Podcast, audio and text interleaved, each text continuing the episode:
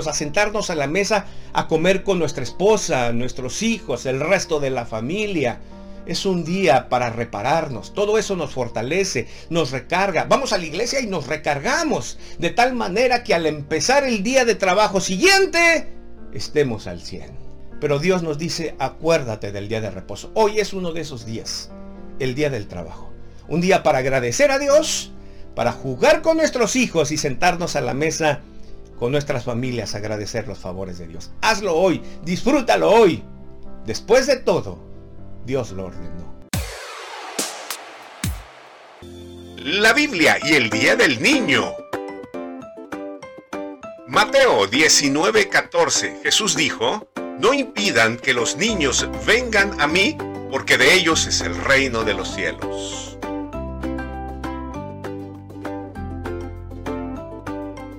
Mateo 18:3 Jesús dijo, les aseguro que si ustedes no cambian y se vuelven como niños, no entrarán en el reino de los cielos.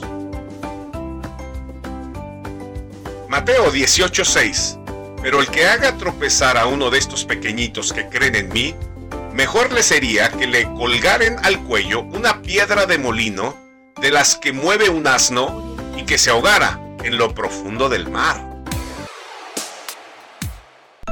El 30 de abril es el Día del Niño en nuestro país y en muchos otros países.